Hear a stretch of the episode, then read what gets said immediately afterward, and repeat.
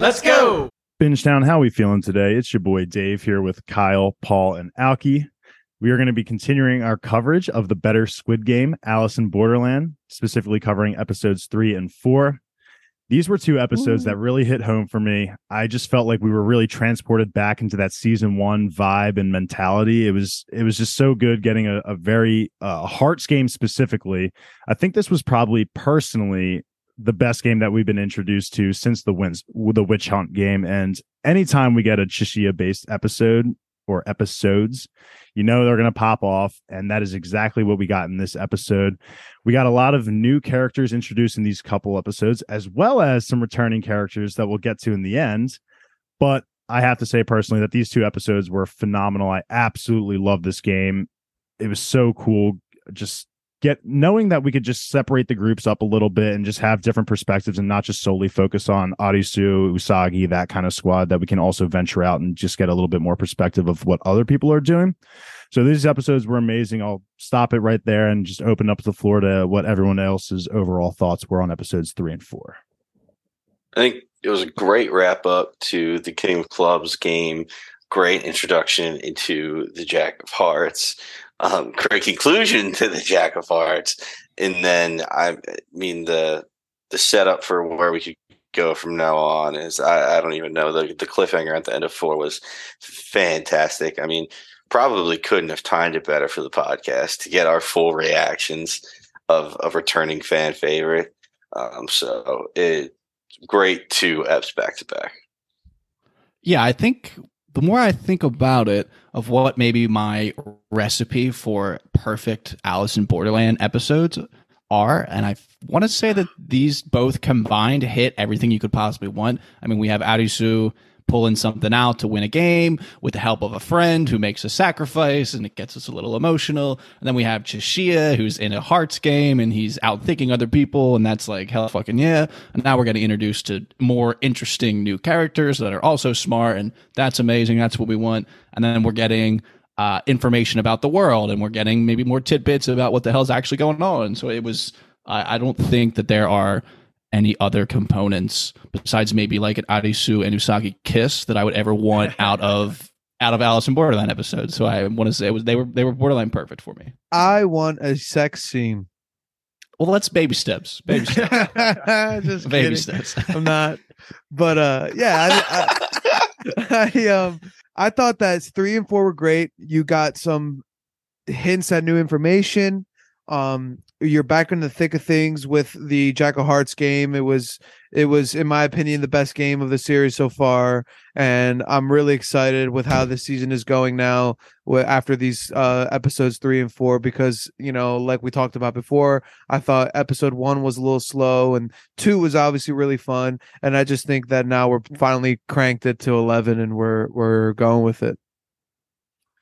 Yeah, absolutely. And uh, episode four was definitely like the big mindfuck episode. With, I mean, we get the film and then the returning character at the very end. So there was just so much to get into. So we're just going to cover it right now. We're going to go. We're going to start with how we open episode three, which is a little bit of a water rising, aka Tatta backstory.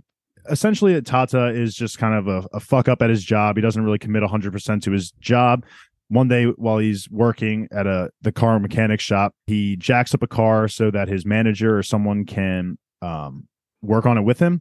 However the jack slips and completely crushes the manager's hand and immediately uh, water rising is fired and we get a little bit of um, where he's at in the world showing that he's definitely not a perfect human being and this kind of Yeah, ties into what he alki was saying into the first episode of the podcast where people who have been teleported to this quote unquote world are kind of fuck up. So we're still lining up with that. And I don't know if Alki, if you want to elaborate any more on that, or if you think we're I still on that right path. I thought that was the Dr. Paul Facenda theorem of teleportation. I thought that was Paul's idea. Well, Alki's thinking of like it's people who don't mean anything in society are the ones who are like the main ones. I keep using this uh these two words, misfits and outcasts. I feel like everybody that's in it right now, that's in Borderland, like just doesn't fit in. They can't find their their way in society. They can't kind of go with the grain the same way other people are, you know, and and I think that's the recurring theme. You know, Arisu's like unemployed gamer who is a disappointment to his father. His boys were disappointments. Um, you know, Tatta clearly can't, you know, function in a in a workplace environment. He's clueless. He's airheaded. Usagi's father is like in exile and shunned because of his actions. And I think like a, Kuina is is a expressing herself, but is like disowned by her family. Basically, like there's just like that theme. You know, I wonder what Chishiya's is is, if it, if this theory is true.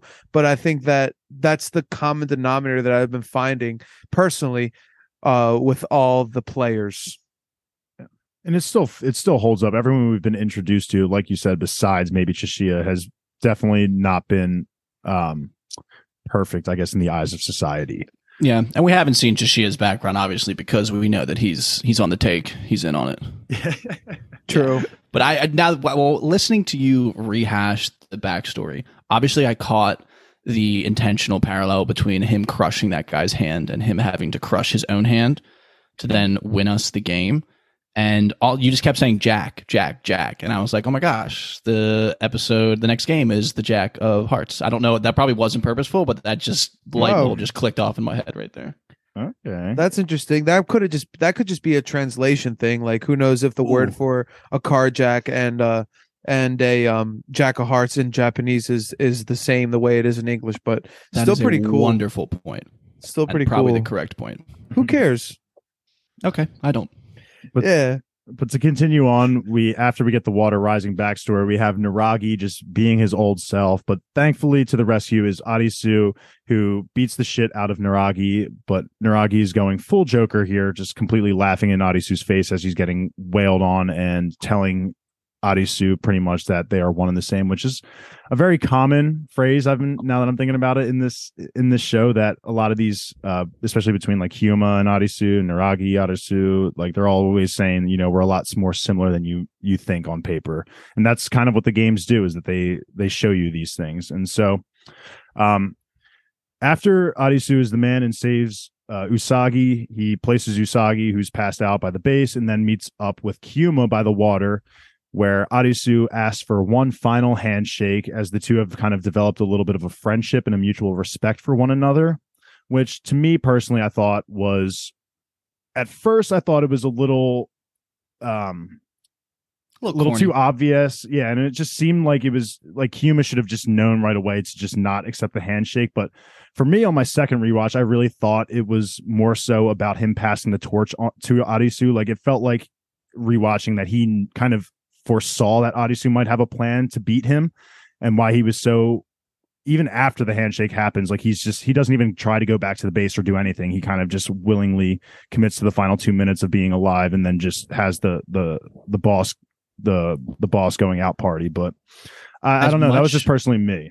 as much as I like Kyuma as a character uh, I like Arisu more. So I want it to be that Arisu actually got one up on him and that he didn't let Arisu win because he does end up he is shocked i guess by the levels that they were willing to go to to win which the level being we find out that Arisu smashes Tatta's hand slash wrist in a shipping container and just gruesomely Tatta pops that thing off, which was awful to watch. It was not fun to watch. Oh, um, but honestly, hand to chest, heart, whatever you want to, I guess, call it the right way. And I'm going to be vulnerable since we're all friends here. I the only uh, this is going to be bad. The only idea that I could think of of how they were actually going to win, like obviously Arisu wanted to shake his hand because he was confident that he had more points, and I was the what I wrote down was that his shirt was touching because he didn't have his shirt. So I'm like, that's the clue. He doesn't have his shirt. So I'm like, his shirt is touching the base, and like it it can tell that it's Arisu's shirt, so that he has infinite points. Because uh, I, I was like, what the fuck is going on here? I I don't blame you there. I actually noticed. I was like, okay, he's not wearing a shirt right now. Like, where did it go? He just took it off. Yeah, I thought that was interesting. It turns out he took it off because it was covered in blood. Yeah, it was a tourniquet essentially for Tatta's busted yeah. wrist. I have to comment on Kuma again. We kind of talked about this a little bit previously, but I understood his conversation with Arisu as kind of like a like a warning. He's like, you know, you can mm. take this you know, I did this my way. You can take this information and this win and do what you want with it. Take your path to it. And Kyle, you had mentioned before how he's very like the reality is kind of like how you perceive it. It's not really what how everyone else sees it and stuff. Personally, I thought it was a pretty big rookie move of Kuma being a king of whatever, king of clubs, to touch his hand. I understand, like in his mind, he had it in the bag, like he won. I just, as I'm a cautious person, you know, I would have never touched Arisu's hand. Yeah, that's what I'm kind of saying too. Is like I feel like he should have. If you wanted that handshake, you could have just waited maybe the five minutes and then in that minute of before the laser comes down, then shake his hand. Take his take his limp dead body. His hand. Yeah, like Oh. when the oh. time expires and just like There's like a Yeah. minute between. I There's like. definitely a delay. There's definitely a delay. If that laser's coming down, I'm not being anywhere near him. Just in case, I'm not getting collateral with that shit. Um, but I totally, yeah, just Cume. I took it as Cume's character was all about respect, and um, he even says like this game brought us so close together. So he he has some level of respect for Arisu or whatever. You know, he says, "Oh, I was hoping to see you. I was hoping you'd come here." Blah blah blah. So I think he just got got, and his reaction was genuine. He was like, "Oh shit, you totally just pulled one over on me." I think it was Um, genuine, but I think he was so naive. That's all. That's Oh, like sure. just that's all. And Dave, you wrote this down, so you should bring it up. How like when um uh Arisu was asking him and he gives him this BS answer. Like I wish we got like some more tangible information from Cuba since he seemed to be cool. You know, he was such a like he was genuinely Yeah. cool with Arisu. He respected him. I wish he gave us a little more, but that would be too easy. Arisu's acting is just that good. That's why like, he convinced Kyuma to shake his hand. I mean, maybe what- it plays in a little bit to his character. He seems very devil may care. He is Yeah. with his he's with his boys and his gal. He's got his squad. They're happy. They're healthy. He doesn't really doesn't seem like he gives a fuck almost about anything else. yeah, you like know, he so, like- is a little naive in that sense. Yeah, and that's it. Well, he's like honestly like this is what's real to me, so this is all that really matters. I don't need to concern myself with the the greater meaning of whatever the hell's fucking happening around me. I'm fucking playing some games with my boys and my gal. and we get an emotional send off to Kyuma, who Arisu does admit uh, that he wishes that Kyuma could live on with him and that they would be good friends, um, even outside of this world. But that led me to th- kind of think, like, are we like we've even brought this up on the first podcast? Like, are these people even really dead? But that is a question for way later, probably a couple seasons from now. Uh, but the only real Hopefully. answer we get out of Kyuma in the end is that they used to be players as well. So that kind of confirms everything we were saying in the first podcast. We kind of had theorized based off what we had been seeing that maybe if you win all the games, you get presented the option to become a citizen, which is what Kyuma confirms of us. Usagi. Usagi's he's- gonna switch sides. Yeah, there's there's a chance, but she doesn't. Uh, To me, she doesn't fit the bill of like those Yaba and Banda players. Like, yes, she Mhm. does want to live here, but she doesn't quite match the personalities of those. She's not guys. evil enough. So uh, we were kind of Wicked, talking about this. Wicked, maybe. Yeah, we were talking about this a little bit, but um, the players that are still alive at this point are either like sick, twisted weirdos or are just really smart and know how to play the games and have respect for the games. So it makes sense that that's who becomes the citizens. If you play long enough, then you, A, you either learn to respect the game and how it brings people close, even under these horrible circumstances, what it can do with, uh, you know, relationships with some random people um, or B, you're a sick, twisted person that likes killing people, like abs and bangs from the first episode. Anna, Anna, was I? No, Anna. Mira. Her name is Mira, Mira. Mira. Her name is Yeah. Mira. Sorry, I mess. I'm mixing them up. Your It point seem I was gonna say your point bears a question again that I've been saying since last year, last season. Like, how long have some of these people been here? You know, Kuma's team has obviously been here long enough to win every game and become citizens. Like, I just, I don't think we'll ever get an answer to that. But Uh, I think we will. You think so? I, I wonder. Yeah, I mean, not to jump too far ahead, but um, eventually we get a little video of Ann, and she's talking about how time it works differently here. But is Oh, that true. But is that for like the like? I, I took that as the organisms that are there, like the plants and um animals versus then people. Like the people time would still be the same, but I, I don't really know how I, I would describe it. But it seemed like uh, to me, I didn't take it as like the time works differently for people. It's just the objects in the world time moves differently for. Yeah, One may- thing maybe. thinking too is that if people go to this world at different time intervals at different times like is there not a lot of missing persons like when we open up episode one arisu Kab- karube and chota in the quote unquote real world at this point are there not people that are in borderland playing games Yeah. yeah, they and are. like is there not like a bunch of missing persons in japan slash tokyo Maybe they're just all cover ups. Like if the government's behind this game Yeah. or whatever, maybe they just have ways to cover it up. Um, like a crazy death accident, or if it's nobody, maybe they just wipe them off the face of the Yeah. map. I think that's Um, an interesting perspective too of what is happening in the world that they left behind. I mean, The Leftovers, I haven't seen it. People love that Mhm. television show. That show kind of uh looks at that side of things of if all these people disappeared, what would it be like for the people that were left? And I'm curious if we ever get that perspective of what's going on for what they left behind. So I actually have um a small theory about this. The and I don't okay, uh, maybe I should say let's say I'm gonna save it for the video when we get through the to like that film that we watch. Okay. I'm gonna save it. Sounds good. And then Arisu just has one final question whether they just asking the one that everyone wants to know is will they get to go back or not if they win? To which Kieran replies, if that's what your intuition is saying, then maybe that's your truth. I was pissed at hearing this answer.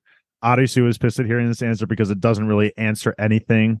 I think Kyle had said it, uh, maybe off pod, but just saying that it, it's allowing Arisu to just create his own path is what he's pretty much saying there. That he shouldn't just follow my lead. Um, that you shouldn't follow my lead, Arisu. Like you're your own person. Just create the world. Like just create your own destiny. Kind of that cheesy, cheesy feeling, but um, just doesn't really answer anything from uh for anybody here at all. But to move on, we get the quick death of Tatta. Um, the the group buries him, and we do get a little bit of a Naragi emotion um, here because he does thank Tatta in the end for saving him, even though he is a piece of shit. He is grateful for the life that he's been given. So I think that just was an important tidbit that I wanted to bring up for Naragi because where it stands for me, like I don't. He's Fuck him. I, I, hope agree. I hope he Yes. never becomes Right. like quote unquote good. I hope he Or always just redeemed, stays yes. at this like little like fucking psychopath that pops in and out of the story sometimes. Where like they roll up to a game, it's like this motherfucker again. He, I he had, just like think he should be dead. seven just- chances for redemption and just didn't take one of them. Yeah. Yeah. he should just be like like a like a super evil Team Rocket, where we just run into him every now and again, and he just like creates a little chaos and then just goes away, and then we run into him again, and Naragi is blasting off again. yeah, exactly like that. I would be okay with that. He also should look way more fucked up than he does, but whatever. You know what? I forgot to say this in this last episode, but when he took his head wrapping off, that was like the only part of his body that was like clean and like well. Like, why did he have it on? He wasn't covering anything up. His forehead was like uh, completely unscarred. Like his hair was all still there. That made me laugh. Yeah, just that that was I thought that was a little interesting because he got burned, right? Like his whole body was burned. to me, I, I do feel like maybe I'm just a little bit crazy, but and spoiled in the sense. But to me, it does feel like there was a little bit of drop off with like CGI and makeup a little bit, and maybe I don't know if you guys had kind of felt that. Some of the bullets, like when they're going getting fired, feel Oh, a little yeah. bit weird to me. Um, but that's just uh, not I'm willing to important. accept it when they give us games like this game, King of Clubs, was pretty good, and then when they give us games like Jack of Hearts, when they don't need to have all of that CGI. I mean, the the head ex- neck exploding stuff looked real enough to me to be like, Yes, okay, fuck, yes. that's crazy. But when they get into games like that, it's that's when the show fucking shines hundred percent. He just looks like he's like a fucking uh like a like a dollar store shishio. yeah, he is that. He's like has like he's like little tufts of hair like spoken through. He's like wrapped up all bandaged, but it just like doesn't. Yeah, fucking and Shishio's Walmart cooler. brand. yeah. Yeah, Shishio's It might be lower than that, bro. But Kyle mentioned it, the Jack of Hearts. That's where we're headed to next in the Teo prison. I don't know if I'm saying that right, but the Teo prison, where we get the Cruz. perspective of a new character who ends up, I'll just say his name now, being Banda, who was a former serial killer from the quote unquote original world. And he has just a very calm and mysterious presence to him. The camera definitely was focusing on him uh, for a lot of this intro. And definitely for us, we knew that this was that meant that he was going to be a big part in this show. But either way, he enters the prisons with or the prison with 19 other people, and one of those people being our fucking boy Chishiya. And you knew immediately that he was just going to run train through this game. There was no worries whatsoever that he was going to have any issues, and that's exactly what it was. Although the game itself was just amazing, but Chishiya is just that much more amazing that it just wasn't even a, a worry for him. So we're not going Ah, to. It was Maybe. a little bit at the end there. Maybe it was it was a little it was a little tight. It was a little It 50 50 is pretty close, man. 50 That's 50. that's pretty tight. Yeah. I mean, I was like, I to. said it when I watched it with Dave and Luke. I'm like, dude, if this fucker dies right now, I'm gonna be so pissed. Yeah. There's no fucking way. So we're not going to Yeah, cover. I just, dude, Arisu could die before Chishiya dies. Get I the love the fuck take. out of here. I love the take. I love no, the take. um, no way. But yeah, so we're not going to cover the rules for this game as they are just so long and and there's just there's no point. We've all seen the episode. So the game start the game starts and everyone plays it safe. They just immediately start grouping up into teams of at least two just to get someone else to confirm what the uh, the symbol is on the back of their head. Uh, and so the first couple rounds, everyone plays it safe. They all just they no one lies and everyone lives. But then we get our first incident with the musclehead, the meathead of the group, who is bullying his partner into telling him what his symbol is. Um, he gets shoved to the ground where Banda, the new character that we got introduced to, kind of pulls up to the victim who's on the ground and whispers in his ear to just lie to the musclehead to get him to die eventually. And this kind of sets off a chain effect of okay, that guy just killed his partner, so he must be the Jack. Let's kill him. Oh, he wasn't the Jack. That person voted to kill him. So, you know, it was just a Yeah. chain of just people Our- just getting betrayed and not Our our cartoonishly evil Arumi character in the in her nice little blue dress while she was sucking down lollipops or sugar sticks, whatever those fucking things were. yeah. It was just I I mean, I to myself obviously wrote down in the beginning of who I thought the Jack would be. I thought it was going to be the nerdy guy in the tie who looked like he was running around like a little bug, like a little worm, and I wasn't feeling great about it. Like I thought it was almost too over the top in the opposite way that Arumi was over the top mm-hmm. because she was like obviously very evil and wanted to kill people. But he was like the other way, and I'm like, okay, okay, not bad. And then when he finally tries to convince the other girl, once we're down to only a few people left, to kill both Arumi and the other old guy, I was like, oh hell yeah, baby! Like this is very Jack of Hearts. And then obviously he dies, and I was scrambling to find to find a new character to who I thought it would be. Yeah, right off the rip, I thought it was the Alice in Wonderland ripoff character just because of the outfit and the parallels to it being Alice in Wonderland. And then she just started tackling the game, and I was like, okay, not her. It's way too obvious. She's just actually just crazy and just accusing random people of being the Jack and just getting her way. Which my main thought there was that she should have been dead rounds before she actually was because the group should have just after like the first one or two the group should have just been like okay you're out of your fucking minds Yeah. you're the jack of hearts that's just Yeah. how that was the only thing I had. I mean, I was totally convinced that every person that I saw on screen was the Jack of Hearts. Like I would see, they would show somebody, and I'd be like, "Oh, it's totally them. They look so innocent." They die. Then show the next person. I'm like, "Ah, dude, it could easily be that person." They Yeah. die. So um, I didn't really have a great guess. I just, nobody in particular stood out. Um, but I mean, they almost spoon fed it to you that it might be this creepy girl. What was her name? I apologize. Allison. Arumi? One a Arumi, yeah. Um, and totally agree. Surprised she even lasted that long. But she's the type of crazy person that I was talking about that are alive, like, and are able to survive these games. She's absolutely nuts. But the other people in the game kind of disprove it a little bit because how did they survive this long? One of my biggest questions and gripes about this: How are no, these no. sheep lucky enough to make it here? What I had said, I I think it was off pod, but what I had just guessed, this is again just playing devil's advocate here, but just like maybe they were just chilling by the beach and you know the the witch hunt game goes off and they're not at the beach like it's not like everyone in participating in games was at the beach for that witch hunt game so maybe just a few of these people who were just living casually just kind of they, Collecting they won they won and then they got coincidentally are now into the face games with everyone else and like Yeah. we see like that like older woman and like a daughter it looks like to her and it's just like how i agree it's just like how are these people still this far but i think some of them just are just actually using the full extent of their visas versus going into game into game into game What we talked about earlier of people get into the game at different points in time. I mean, they could be newer players. I don't. We don't know at this point. Like now that we're on the face card level, have I mean, I don't. I don't. This is like a, an analogy or a metaphor, or whatever, but like, has the immigration office closed down? Like, there's there's no more people being allowed in. Like, what is going on? I don't. I mean, I guess we don't know yet. Yeah, true. That's a good point. But so the episode episode three ends with only five remaining le- members left. We have Chishiya, Banda. We have the Dom and Sub couple, and the, the suit guy's name is Yaba. We'll just establish that now. And then lastly, of course, we have Chishiya. And Chishiya's partner had just killed himself. He just couldn't handle the pressure of sacrificing all these people to just find the Jack of Hearts. So he ended up killing Yeah. himself, which puts Dude, he was Chishiya. so close. Yeah, he was right there, and it puts Chishiya in an, uh, a terrible spot, obviously, because now everyone is led to believe that it's him because he just Yeah. killed his partner, whereas the other two pairs had stayed alive. I was super interested in the dynamic of suicide, which is a phrase that's ridiculous to say, but we're, we're talking about TV here. It creating like sowing a different level of distrust because like it was obvious that him and Chishiya were boys and partners, and then he dies. So there wasn't enough people for it, and not enough time for it to become a storyline. But I kind of wish that had become like a storyline on its own. I guess if we had infinite time and things like that, it could have.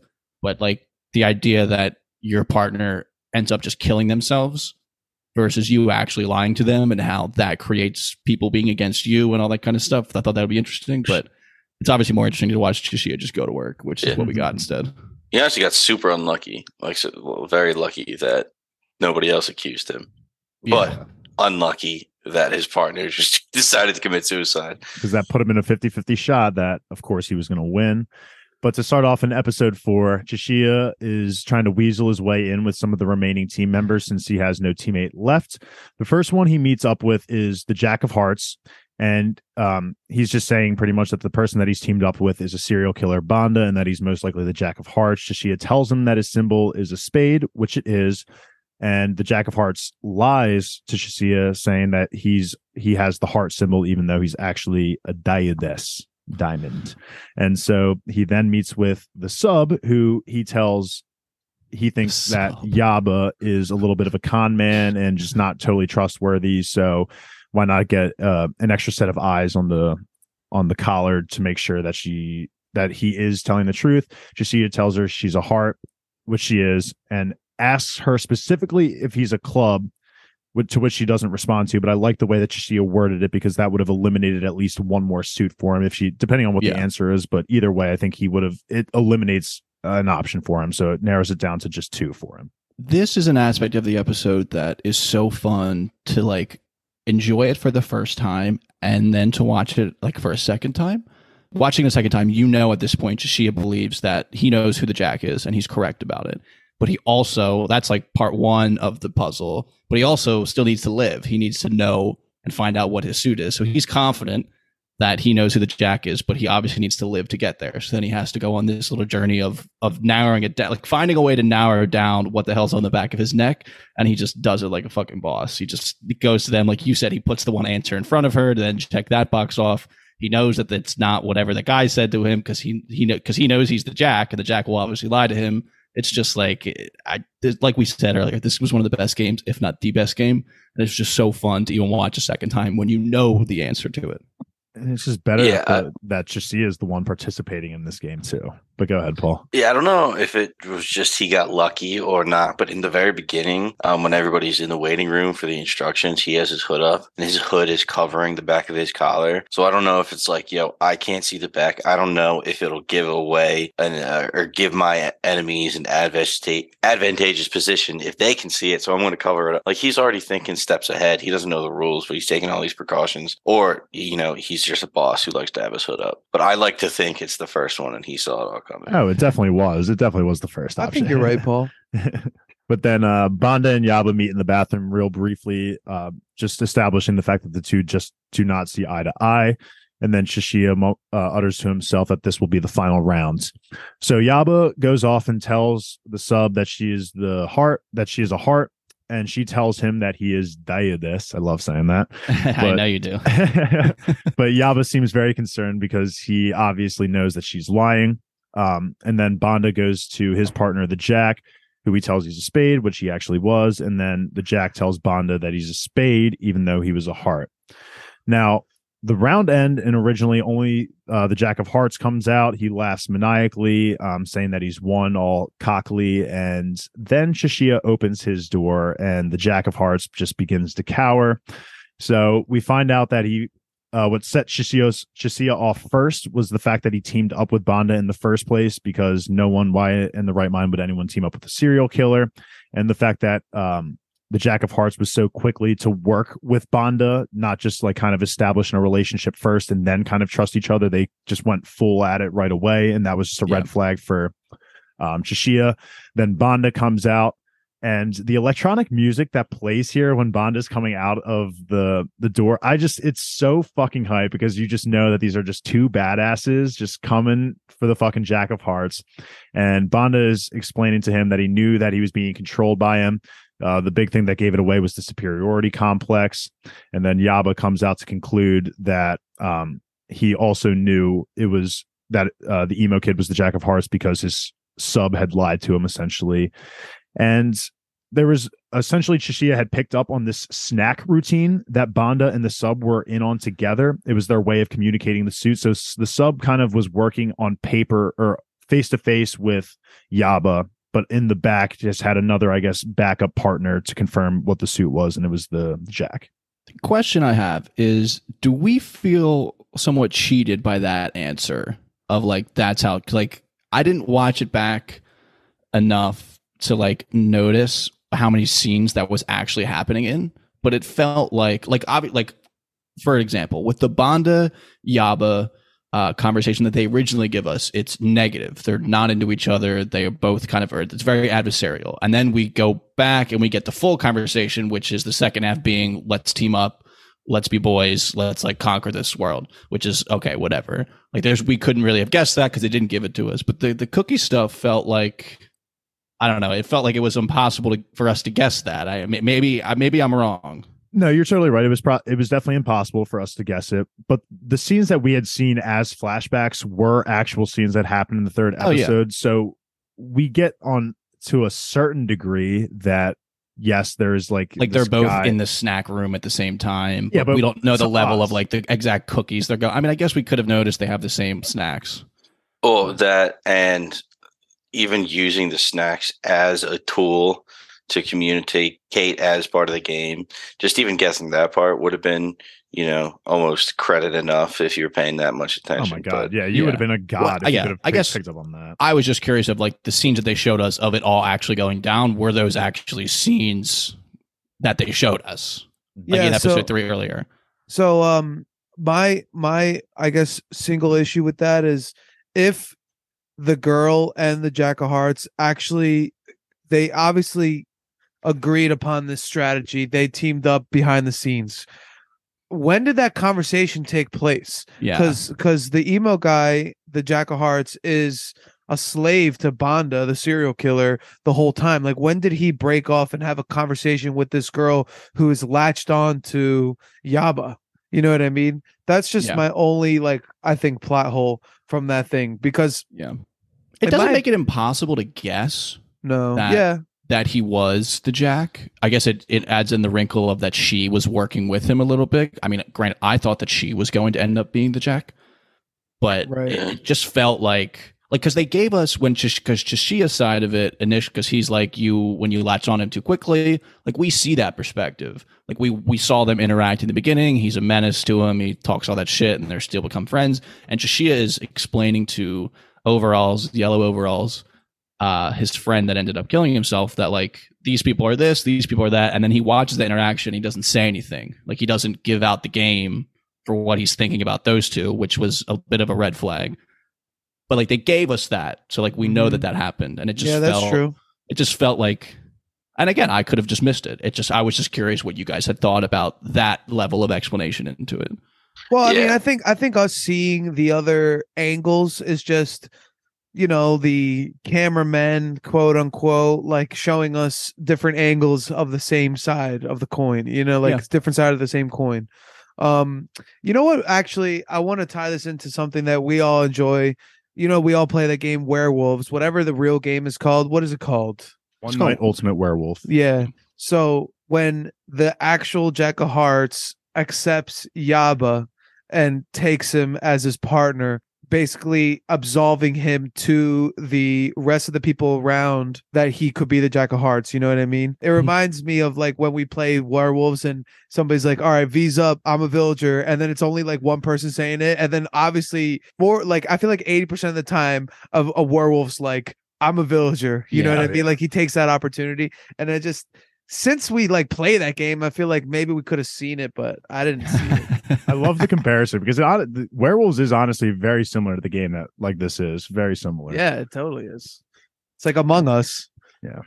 One question I had this had created for me as well is like I had just said, I thought that there was a chance that the woman was going to end up being the Jack of Hearts. But then that created the question for me is is it possible for a woman to be the Jack? Because we've only seen well, we've seen the King of Clubs be a, a king, be a man.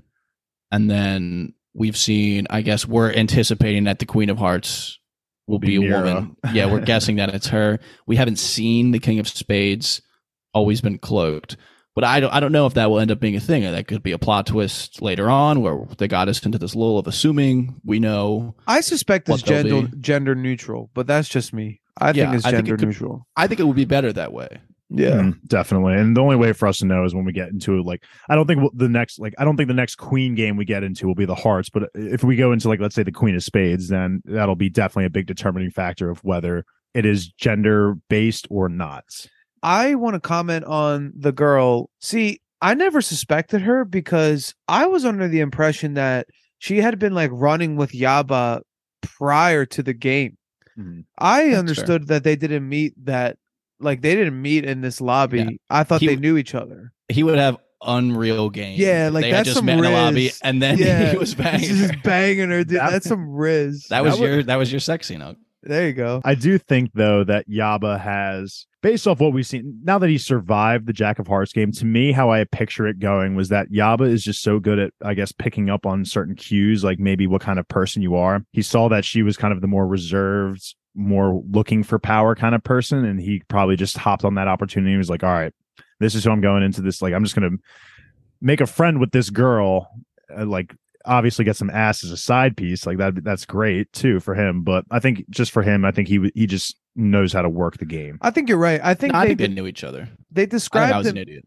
True, but no, but they described him as a con man, right? Maybe this guy Yaba was like a salesman in his in his real world life. And as a good a good salesman's able to like read other people and and kind of pick up on those cues like you're talking about Dave and and be able to make the sale, you know. On the contrary, yeah um Bonda is a serial killer, so he's a sociopath and he's a master manipulator. And like all of that plays into kind of how they won the game, in my opinion. Yeah. What do you think he sold? Fish. Life insurance. Li- Like I probably, I think like stocks or something, like like shares. He was probably a s- like a, yeah, a scumbag Okay. broker or something. Yeah. So he Like was a broker. Tupperware. Wait, Or- No, or he was- say it again. Tupperware What- how you saying that? Say it again. Tupperware. Tub. Tub. Tupperware. Tub. Nah, he said Tupperware. Oh, tub. Paul just throws No, his B in bees. there. Spell it for me. Spell it for me. Uh, I'm just uh, kidding. You've never seen that clip? He was selling uh contraception. He was like, "Hey, try this.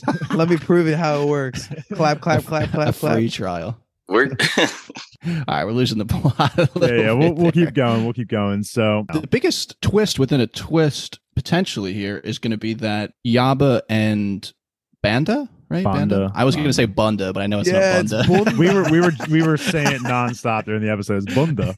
okay, I know I knew it wasn't Bunda, but I had to just get that that- get that out.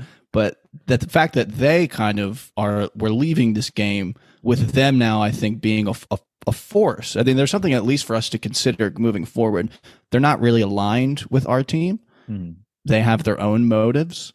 And they are, like Alki said, they're very intelligent characters. They also, like Alki also said, they play well with each other in the sense that Banda doesn't really have a personality or emotions, and this other guy is like a con man and salesman, so they kind of complement each other very well in those ways. Mhm. So I didn't expect to walk out of here with like that level of of new characters involved, and I'm I'm very very very happy. Yeah, I'm really excited. These are the first guys besides Arisu and Chishiya that are on that level of like they're they're able to to read context clues and Mhm. think on a higher level to help solve the problems of whatever game faces they're facing. So it's really exciting, and they, they do it in their own way. Like they're obviously chaotically evil. You know, they're not morally good like Arisu is, and Chishiya is a little bit neutral, but he doesn't seem evil to me, at least yet, Kyle. But these guys are clearly psychotic. and there's something too here with what you guys were saying with them like they have clearly they're on this they have the same goal in mind of we need to beat the games and but like they want to conquer it as they made that clear in like their bathroom conversation I was, I mean, to play off that, I was shocked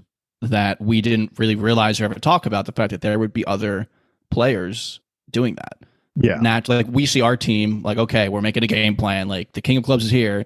We need answers. Let's go to the King of Club. Naturally, there would be other people and doing, sorry trying to do the same thing. I mean, they're insane because they're doing it solo dolo, uh, almost on the fly, but like they're doing literally the same exact thing. and we see it too when they after the game it's yaba and banda are the ones interrogating the jack of hearts for answers we should have just assumed that there would be other Yeah. people like that because i mean if some random person had beaten this jack of hearts game like i don't think they maybe like the average person would think to interrogate the jack of hearts i don't like they Yeah. went that extra step to try and get answers out of him but he obviously just caved immediately and just didn't give an answer and just ended up choosing to die by suicide rather than have them get answers Yeah. I mean, they're everyone for the most part is just trying to survive, and they have ascended kind of that mission almost.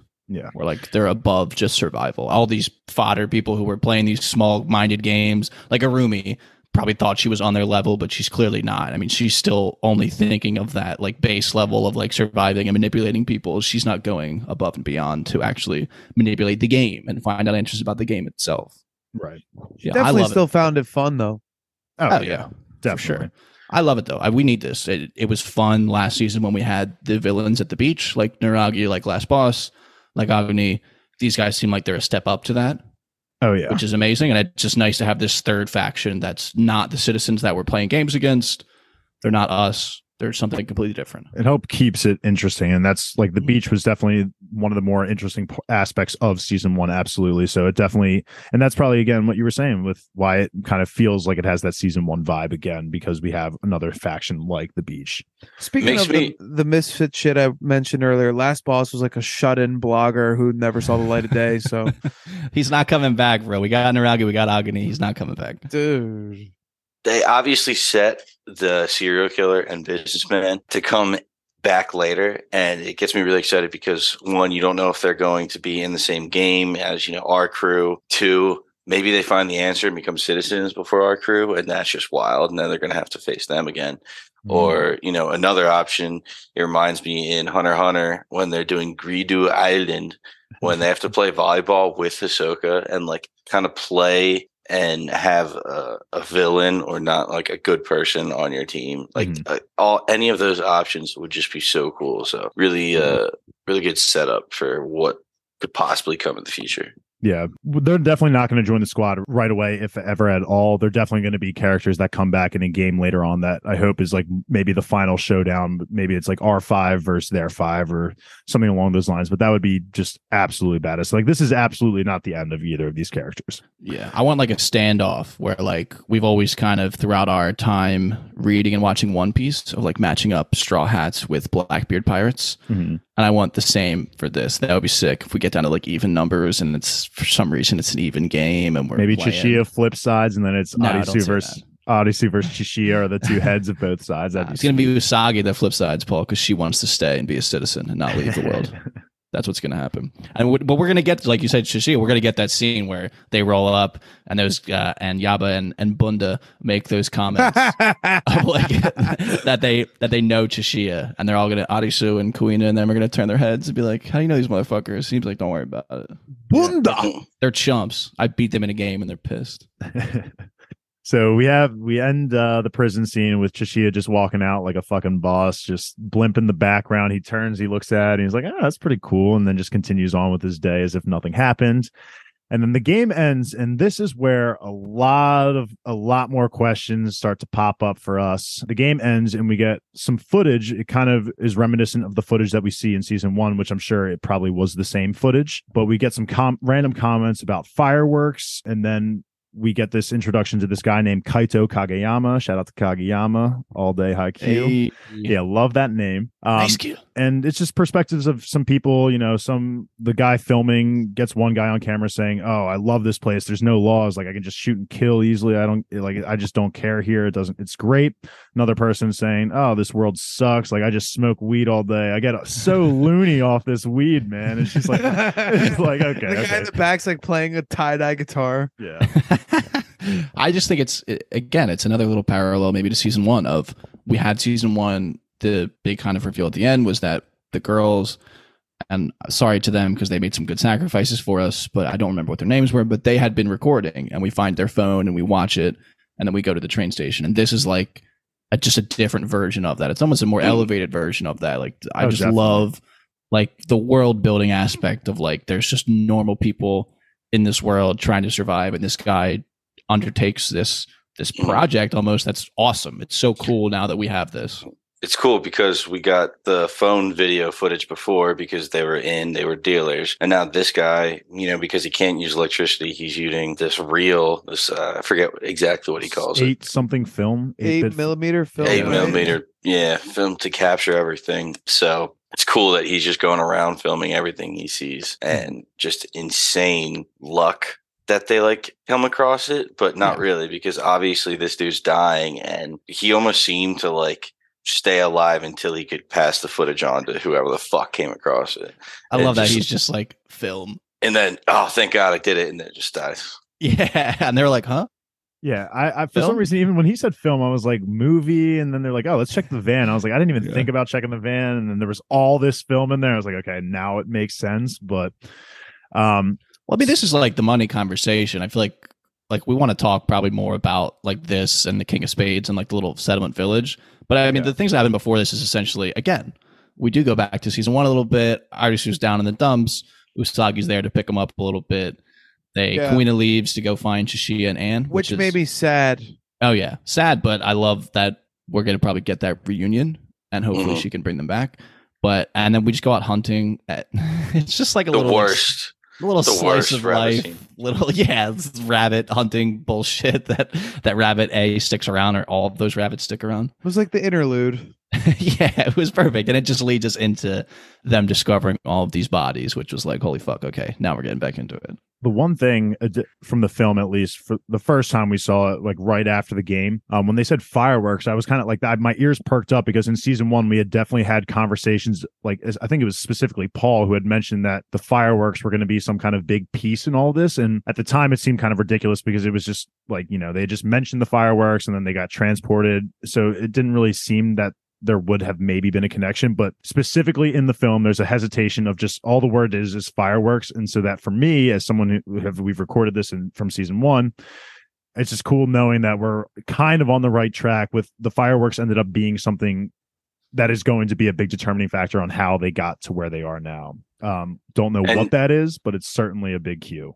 And seeing all these people you know not one of them really disproves the the only people in the game are like outcasts or people not contributing to society because you know everybody the one guy's like oh i fucking love it here. You know there's like oh no fucking rules. Yeah so like he obviously didn't fit in the real world. Yeah. um the chick who's just a druggie a hippie Stoner. apparently. Yeah. What a piece of shit Yeah, what, a, what a social outcast. what if, what if paul just disappears one day well, then we'll know. that that same girl who talked about the fireworks, she said that she was remembered getting like some kind of ch- drill in her brain. brain surgery so when yeah, she was was- young so the thing was is people don't remember how they get there but they do remember previous events but she was saying that she had remember like she had in the way past had had a surgery and because she had this drill that she was unaffected by it. But right as she's about to say she's she makes the comments fireworks. They weren't actually boom dead bang. So what do we have any assumptions on what she was trying to say? Like they weren't actually there they weren't real like that was the first thing that came to my mind but that doesn't answer anything yeah, so this is anything. this is my um this is where I wanted to bring up this theory that I was talking about earlier. I have a small theory that okay, when we see Arisu Karube and Chota get into Borderland. They jump in this stall or whatever, and then they seemingly transport, for lack of a better word, into Borderland. But Kyle, you mentioned that if all these people are in Borderland, how is this not raising any alarms, you know, in the real world? Like there's obviously a lot of people missing. I whatever entity is involved, this higher power entity that is making these people go through these events, I'm thinking, and there's some loopholes to this, um, but excuse me, potholes. I theorize that the people in the game are quote unquote dead in the real world and they are like frozen or or like just like kidnapped by these entities and then propped up to like seemingly just transition into borderland through a portal or something but in reality like they were kidnapped or killed and then reanimated and it's staged to seem like they just went into the stall for example and then like walked out into borderlands. And this is like their way of only being able to continue their life if you wouldn't even call it life at that point.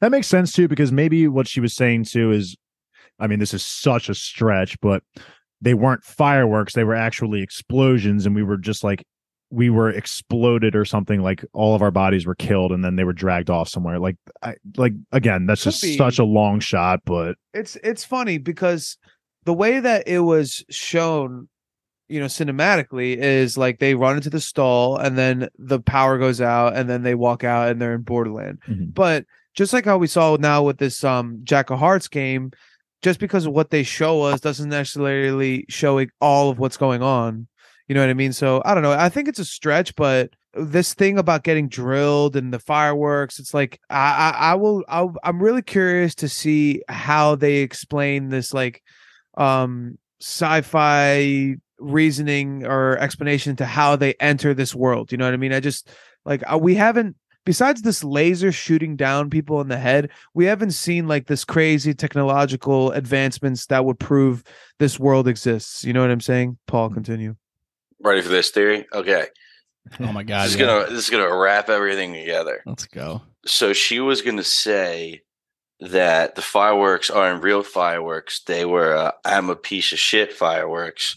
That means Oh only the pieces of shit could see the fireworks, right? So Chota was the one that goes, "Oh, look, fireworks!" When they were all running Right. away from the accident they caused. Mhm. Chota was the piece of shit. Fireworks saw it. Somebody with cameras was like, "All right, beam that guy up. We're bringing him into the Borderlands."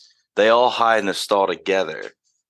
They accidentally bring Karube and Arisu into the Borderlands when they were really on, only going for Chota, but they were all hiding in the stall together. Accidentally bring all three. The rest is history.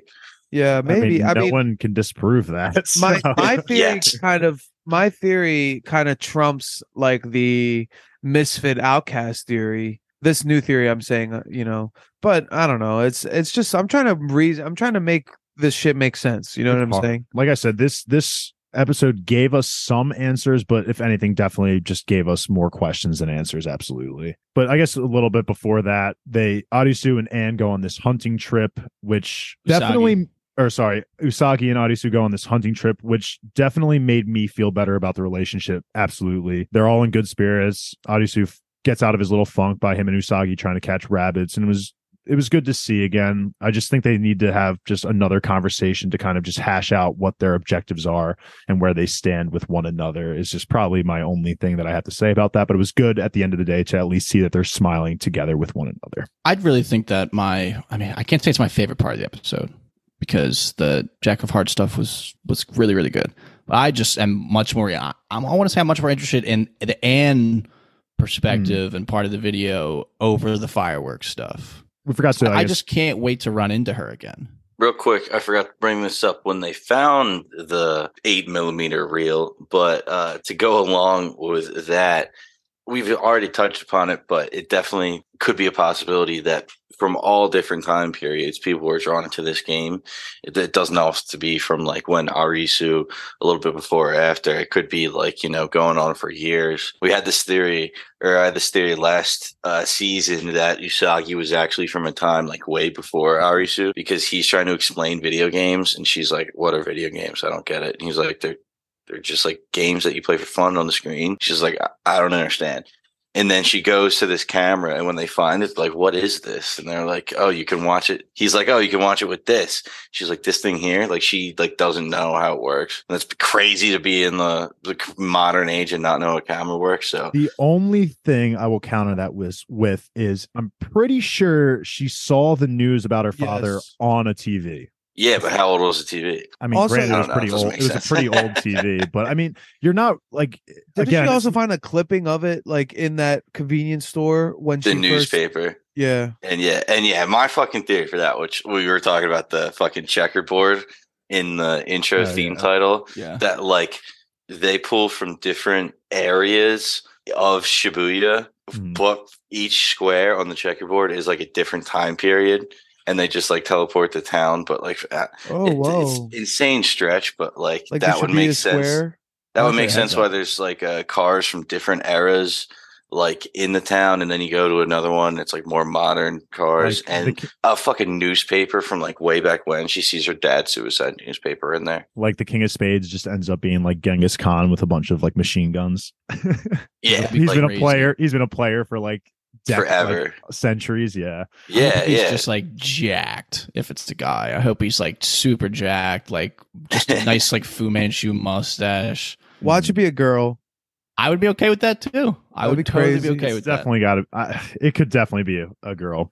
There's but a 100 percent a reason why they are concealing the identity of the King of Spades. Oh, a hun- If, if it's just, Good- I mean, okay, maybe it's like he's some jacked guy that's cool, but it would be interesting if- Sagi's dad. I was Yeah, just gonna say, what if it's his, her dad? yeah, Sagi's I- dad it or seems like it's, it's going that direction where it's gonna be like the reveal is gonna be very important.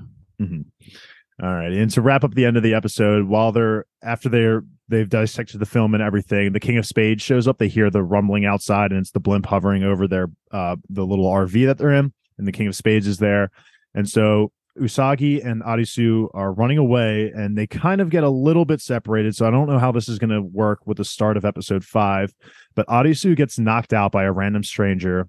And when he awakes, it's this girl who I definitely have high expectations for. The bow and arrow was definitely hot as fuck. She looked great. And so the One expect- leg. yeah, one leg, true. Um, so the expectations are definitely there for her.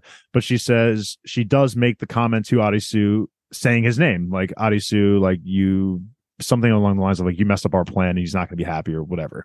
Um, he's like, who are you talking about? And he's she's like Go over there. And How do you even know my name? Oh, that's Yeah, what yeah. he called you. Yep. Oh, And so Arisu walks over, and who else but fucking Agony, man? I was so fucking hyped, dude. I cannot fucking believe it. We- we- unbelievable. We, had talked about I had it was Paul or someone had mentioned it in the last episode. Like, if Niragi's back, like what are the possibilities that we get like Agony or Last Boss? I think we had definitely discarded the idea of Last Boss coming back, but like Agni we're like, uh, like not really. Like he ran into the fire, he took he took some bullets, so there's no way. But of course, he's fucking here. I was just gonna say though, like, didn't he get lit the fuck up? Like, didn't he get shot Yeah, everywhere? he's a fucking Oh yeah. beast. I he better. We bet we'll see some scars on his neck and his collarbone where he got all lit up by Niragi and cackled him into the fire. Yeah. Uh, I, want to see what they how they do his makeup and stuff because I was a little bit underwhelmed with Niragi's. I'm not gonna lie. I think well, his yeah. will be more subtle. I mean, he he goes, he turns the corner. ours, just- We see the camo pants. I'm freaking out. We know who it is before he even says the name, and Yeah, it's uh, we are all excited. And you know, we talked about this before, but Aoki, man, if Niragi and Aguni both lived, well, the chances last boss lived. And we can see the samurai, bald last samurai. last boss is King of Spades. That's it. He's oh just oh my god, he's just wreaking absolute fucking havoc. He, he traded in the sword for just an absolute arsenal of fucking guns. I have a question. Like, where? How does King of Spades just see them and he just starts shooting exactly at their location? Like, Well, he was I- there recently. Was that True. him? Was that I don't know why they were that- taking their time So was that him that caused the onslaught? Okay. yeah. yeah, sure. because the blimp goes over I and think they the even blimp follows screamed him. in the video, like, "Oh, it's the King of Spades!" Like, run. Oh, really? Yeah. Okay. I just Like- for like- some reason yeah. I might have missed that. I just thought that maybe there was like a government faction that came in and was like, okay, murder all these people because they're about to just spill the beans on what's going on. But uh, I like that it's it's probably Yeah. better that it was the King of Spades that just showed up and then had wiped him out. Yeah, was I mean probably- he's he's a terrible shot at this point when it comes down to it. But but he can When he can comes down to totally he can raise yeah he can raise an entire settlement of just old people and bums. But when it comes to fucking Arisu and Usagi, he can't hit the broadside of a barn. What do you guys think Usagi is? Yeah, that was a question I wanted to bring up too. Do you think like Usagi's going to be at that campfire? Do you think she went off I on think her she'll own? Come back. now? I can see like her and like the girl like having like a moment where like they're like at each other's throats and then you know this guy, like, like this guy that I'm like, just like stop stop. they're both bitching about the person that they work with. Like Yeah. Like, this guy is just such like a happy-go-lucky dude, and this girl's like, this dude is sucks. He's like so depressed all the time. They're just Did you, Do did you- you? I mean, I'm assuming we all kind of thought it was going to be Agni before the reveal. I honestly, I didn't. I, I didn't. didn't. I didn't know No. what to expect. Honestly, I was like, it. who the hell knows Arisu? And then when I saw the pants, I was like, oh my god, it's fucking Agni. Yeah. I have a question. I, Do you- I saw the traps. I was like, bro, it's Agni. I saw the shaved head, and I was like, Agni. I have a question. He, he said the name Agony, and I was like, Agony. I have a question. You know the girl in the video who seemingly seemed who knew a lot about like their portal into this place. Hmm. That's not the same girl where we just met, right? With the one leg. I don't think so. the girl in the know, video I- clearly had her brains like splattered Scrambled. all over the wall. Yeah. And I Oh, was like, okay. they made it seem like that was fairly recently. Yeah, like within like how many? Like, do you think within a couple hours probably of that? I would- happening. I, I don't know. They do some fuckery with time. I guess with a it. day. 'Cause, I'm mean, guessing Arisu got all that shit done at the end of the game with Tatta's wrist in about two minutes from start to finish. So True. I'm not exactly sure. but Arisu was like able was- to hike a whole bike back and forth, and Don't get us started, Yeah. dude. Oh my god. Yeah, yeah. So they they kind of play with that a little bit, but also, I mean, Ann did say in this episode, time works a little funky here, so maybe that actually is purposeful. Who can say? And maybe the same thing with with maybe Aguni healed in a way because maybe he went like out of the city, and maybe there's something with time and the the city limits, and because Ann even said like I'm trying to get out of Tokyo, like time isn't working the same here. Maybe plants are like she said, nature essentially taking over far too quickly when you get to the outskirts of the city. So maybe there's something with that. Okay, so that's that's I'm glad you brought that up because now you just um a light bulb went off. Something that I keep bringing up is like this vegetation is taking over everywhere around Tokyo. You know, how long are they there? But Ann just answered that question that it actually doesn't really make sense because they haven't been there that long and the vegetation is even in the time that she started tracking it, it's moving and growing much too fast for the amount of time she's been there, which means that you know, maybe the time that they have been in there, it could be a very, very long time, but it's a lot shorter than I'm guessing. Yeah, Possibly. it's really starting to like get maybe not obvious, but like they're really kind of hammering home like this idea of like we're it's a separate world, it's a completely different like plane almost of existence than where they came from. And I don't know. I I, I don't. parallel universe. Again, I'm to say I, I just I'm hoping it's not a simulation, but I don't know how it could not be like that. There's something going on that where like their physical bodies weren't transported to like a completely different dimension. Because like, what kind of tech are we talking about there? I mean, it doesn't Yeah. need to be realistic, but it needs to have some level of explanation and reasoning. Yeah. Unless we're talking about like wizards and magic, which is yeah, so that's what I was just gonna say. Like this manga is not like Dragon Ball Z where people can like blow up planets, you know, like they're Yeah. they're humans, you know. So there's gotta be some kind of semi-logical physical explanation for how the shit's working out. My- Actually, um, remember last season I wa- like went on this huge fucking rant about how when we watched the video on those chicks' phone, it said like some shit on the boot up. You know, that's those are some I think important details that might tie into what Ann is talking about and kind of all that we're theorizing right now. I don't remember what those words were, what those that boot up screen said, but I did think it was some hints. I remember being pretty adamant about that. So we should look back into that. I should. Uh, in the terms of the technology aspect, um, maybe it's way in the future. So technology has advanced, and they're like, "All right, we're super overpopulated. Like, let's go back in time, and people that didn't affect our Mhm. time at all, we can just pluck them out of the past, like the garbage people." Um, and to slow population growth for their own future. Y- yeah, something like that. watch But then fun. wouldn't that affect and- their future. Yeah, wouldn't that then create the fact that their overpopulation never happened? Uh, Yeah, yeah. it depends This on what time kind of travel stuff. This is why Yeah, time travel stuff. Uh, yeah, I was gonna say it depends on what kind of time travel perspective we're looking at from. Like, is it the Terminator one? Is it like Back to the Future? You know, like it's it's. I mean, Or the, is it like the aspect of it Marvel is like, one? time travel is supposed to be that like you can't like you're not supposed to be able to impact the future by going back to the past because then the Oh. future doesn't happen. Paul said it. Marvel. Yeah, the Marvel one. Yeah, the Hulk, Bruce Banner does not agree with that. I- like, if you live one life, how can you go back and affect uh, whatever? I. Yeah. I. j- It's so hard to say. Obviously, we have no answers on this, but Yeah, we could be completely wrong about this theory that we're breaking down for 45 minutes. So. Oh my god! Of course. Well, that's the Oh, fun part, yeah, that's the fun. That's, yeah, that's, that's the the good. fun part. That's where I we mean- make our money, baby. They are now. We're getting into these high level kind of info dumps, and like the main mission of our main characters now is to find out this information. So that's a great spot for us to be in as viewers. What are the uh, expectations? So we're exactly at the halfway point now, which is sad to say because if we just started this Yeah. train and we're already halfway through it. Um, Settle down. But what do you think, expectation wise? Like, do we expect to see maybe Ann in the next couple of episodes? Do you think maybe she tackles her own game? Do you think she's kind of the kind of person that would be capable of pulling a Chishiya and tackling a, a blimp by I herself? I would love that. I would I love feel like that that, so I, I feel like I would love that too. Like, if we already got Chishiya, why not just do fuck yeah. an Ann one? I think we're gonna see a Kuina and Ann. That I mean, Ooh, as long as team it's like something that I just like when we get the games that aren't with Arisu. I just think it makes it just a little bit more. It just makes it different. It's a, just a different perspective entirely. It's fun. It's like when in, in Naruto and the Chunin exams, you see like all the cool yeah, characters people fight. fight. Yeah, Yeah, it's exactly like that. Yeah. I would totally be cool with if we see like a, a random pair go and play a game.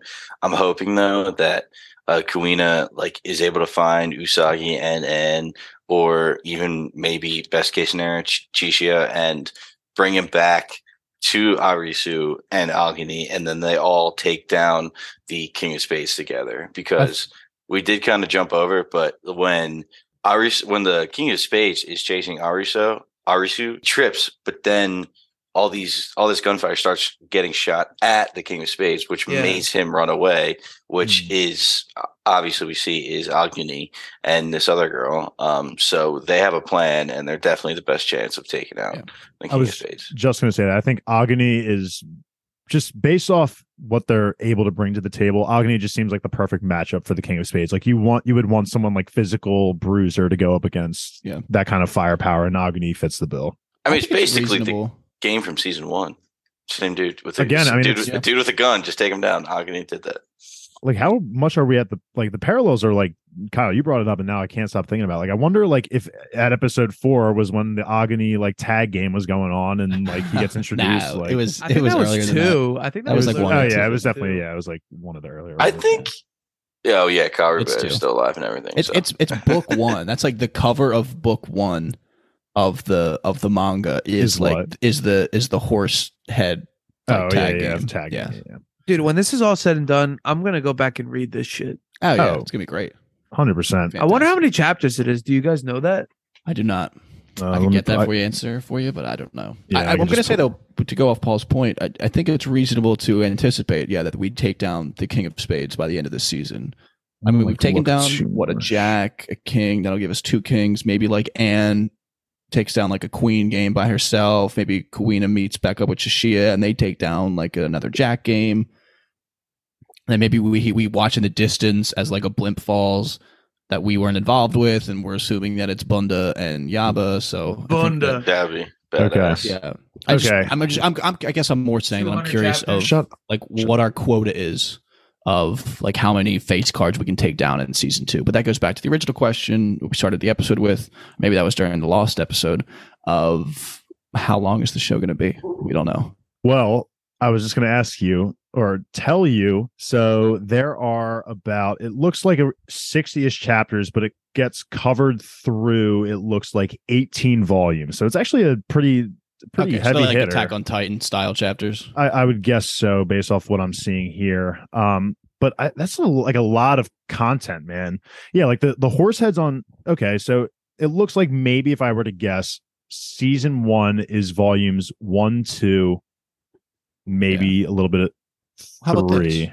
If you're listening and you've read tweet at us. Just tell us. Yeah, tell us how far we are. I guess we can look it up, but I I don't, don't. like- I'm nervous about looking it up. I, like even right here, I'm like what you were seeing me doing Yeah. on the screen was covering because I can see the covers and I don't want the covers to give away too It much. says 60, 64. Yeah, I said that.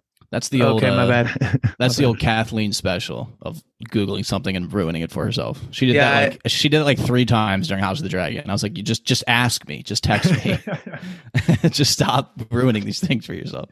I just feel like I just ruined a little bit for myself, and I do that all the Live on air, live Dude, on air. You I- just did I- that. I, You not- do that. I How do would that. you look it up when we're just talking about not looking it up? I do that all the time for Chainsaw Man. I'm like, dude, what Uh. this person's name? I look it up, and I'm like, oh, Dead. just find out like so much shit. yeah. And I end Yeah, up that's what- reading the entire manga so that I just feel a little less bad about just getting spoiled. I actually looked up recently what Arisu looks like, like in the, and I was so nervous about even doing that. He looked like oh, he looks fine. Like yeah, oh, he look he looks Yeah. like good. The casting Dude, looks like right on. Chota, I read the first few chapters. Chota, oh my god, he looks even more like a bitch than he does. Oh, I'm sure. I'm so show. sure. Yeah, I'm so. Sure. like a virgin. classic beast. But uh, yeah, it'll it'll be interesting. All right, Does let anyone me. have any parting shots or like predictions for the next few episodes? That was gonna be my been question: is death poll? If we had to guess one Oh. character that was gonna die by the end of the season going forward, who would it be? And I'm gonna start because it just came to me, and I think it's a nice, easy one. I'm gonna go with Aguni. ah, that would be mean, but yeah, yeah, so obvious, but yeah, I think it's I think it's there. Can't I'm be different. say- Can't or can't be the same as mine. Okay, I'm gonna say Banda. Banda. I'm Okay. gonna say I'm gonna say- eats it. I'm gonna say, uh, unfortunately, Kuina. I don't Ah, want her Paul, to. you I took was my- thinking it as like a factual, it. logical one, but I don't want it emotionally. I I felt know. like that too. I felt like Kuina could die too, That'll be hard hitting. but I don't want to go with Paul's, so I'll I'm cry. gonna just. I feel like there's one name that I would probably add to this. Maybe. I want to hear what you say before I put it out there. Um, like, is it a crewman? yes. a crewman, I love it. Yes. Chishiya? No, I was gonna say. Ann, And I was gonna say Ann just because she was in You guessed. because she was in that film. I think that puts her as a high priority target. Maybe not like True. to anyone in specific, particularly, but like she was a part of a video that has very important information in it, and I think whoever's in control of this would want to eliminate her, no matter Yeah. even if she doesn't know anything. So, She's if- do you want to make snooping that your guess? Or do you want to try and do another one? I was gonna, I was in between Ann and Kuina just because I'll give you both. I'll give both. I was, I was literally gonna say Ann too because we haven't really seen her much, and yeah, this video that you brought up is a good point, but I just, I don't know, maybe like I'm overthinking it, but I think it's like illogical that both girls would die. I don't know. I don't know. We got a, a a male death with water rising, so we need to balance out the the gender we deaths here. That's not how it works. All right. Any final thoughts? Any final predictions before we enter the second half of Alice in Borderland? No, Queen uh, and team up. Queen and who? Yeah, Bit Girl shit out power, my baby. mouth the entire episode, so I don't have it anymore. yeah. I, final parting shot would just be the blimps were disappointing. That's it. I won't explain it any further. The blimps were disappointing. Okay, we'll get All that. right. Stick around, folks, if you want to hear Kyle's explanation on why the blimps were disappointing. Anyways, that's going to do it for our podcast today for Alice in Borderlands episodes three and four. Currently, we are covering uh, a pitch town for Arcane, so go ahead and check that out. That's uh, one of the best animated shows of all time, in my opinion. So definitely listen to that. We have some rooks and vets uh, going for that one. We're also going to be covering Yellowjackets coming in the new year, so be on the lookout for that. 2022 will be an immense year for television. 2023, or brother. 2023 sorry yeah and Yeah. Just in case if this uh the next alice in borderland episode doesn't drop merry christmas to all of our listeners. Happy holidays. Yes. um if you like what you heard today please give us a follow on twitter instagram facebook and subscribe to us on patreon spotify apple podcasts or wherever else you get your podcasts from. Once again we are bingetown tv and thanks for listening. You're listening to the Geekscape Network.